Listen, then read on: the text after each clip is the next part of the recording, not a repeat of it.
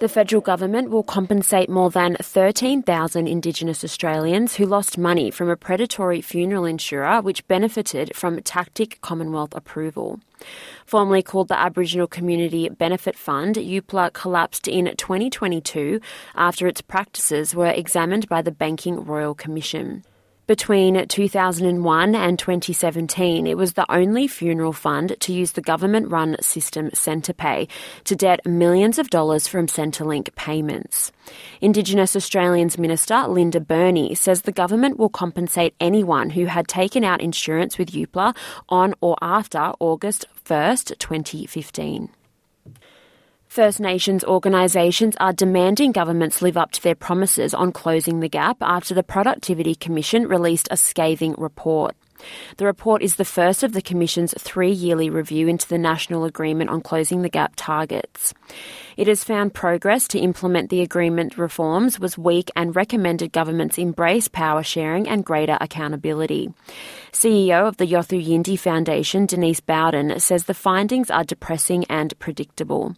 She spoke to SBS about what she thinks needs to be done uh, obviously um, a, a, mechanism that triggers the action part of implementing these uh, um, closing the gap targets, so that we don't continue to con- constantly talk about it. Uh, we're not we're not spending our resources on uh, collection of data and statistics. We already know uh, the picture and and how it's been painted, and this is not news. Green Senator Dorinda Cox says the inquiry she's led into missing and murdered Indigenous women and children is producing compelling evidence, but she wants to see greater cooperation from authorities and potentially a royal commission. The Landmark National Inquiry has received more than 40 submissions detailing the disproportionately high rates of violence against First Nations women and children. Ms Cox, a Noongar and Yamatji woman, has told the ABC this week the inquiry is a good starting point, but she wants greater transparency about the figures at a national level. She says there is anecdotal evidence that in some jurisdictions no one is looking for Indigenous women who are known to be missing. What I do think is there needs to be a more intensive look at that and possibly a Royal Commission.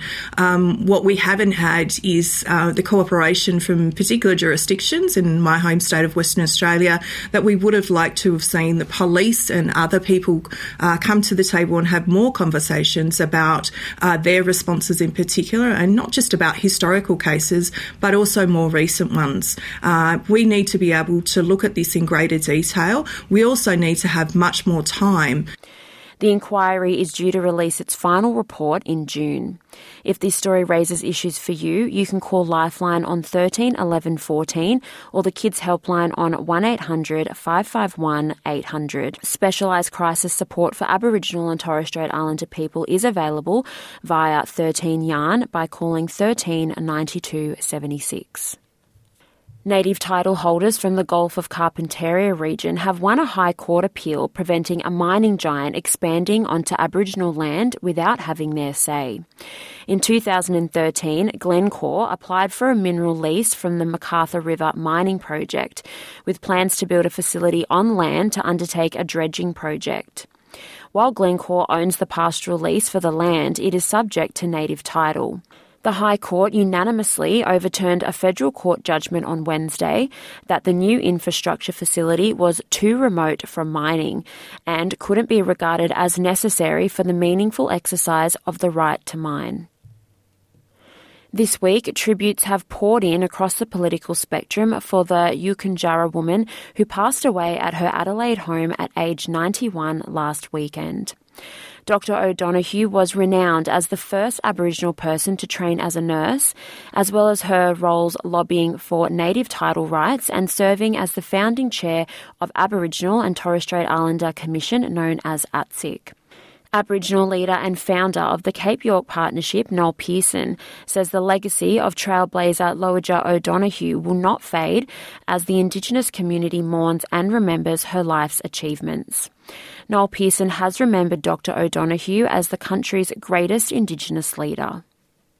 Her sacrifice for the cause of her people and her dedication to our welfare led to so many good things under her leadership. When she led ATSIC between 1990 and 1996, they were our best years. We gained so much. Israeli Prime Minister Benjamin Netanyahu has convened his war cabinet at the Defence Ministry in Tel Aviv. It comes after Mr. Netanyahu rejected Hamas's ceasefire terms and says he will expand the offensive into the southern Gaza town. Rafah is the main entry point for humanitarian aid, and more than half of Gaza's population has fled there seeking refuge. Egypt has said any operation there or mass displacement across the border would undermine its four decade old peace treaty with Israel. Efforts have begun to help unload more than 16,000 cattle and sheep, which have been stranded at sea for more than a month. The livestock became stranded following multiple attempts to get to the Middle East through the Red Sea, where there is ongoing conflict. Although the ship arrived back in Australian waters last month, it was stranded at sea due to biosecurity risks. A magnitude 4.3 earthquake has rattled Melbourne and many parts of Victoria. The quake struck in the early hours with its epicentre near the South Gippsland town of Leongatha. Several other tremors have been reported in Victoria over the past year. Adam Pascale from the Seismology Research Centre has told Channel 7 local damage could be caused at that strength. It's been felt over a large area, and again, it's because uh, of Australia being an old, cold, hard rock, and uh, energy waves travel a lot further, so it has been felt over a large area again. Uh, it certainly made me wake up. I uh, went in the upper floor at home, and uh, upper floors tend to shake a little bit more. So it was only about a second or two of shaking, uh, and I'm I'm in Melbourne, so it's about 130 odd kilometres away. So yeah, look, a lot of reports from Melbourne, but certainly in the epicentral area would have given people quite quite a fright, I imagine.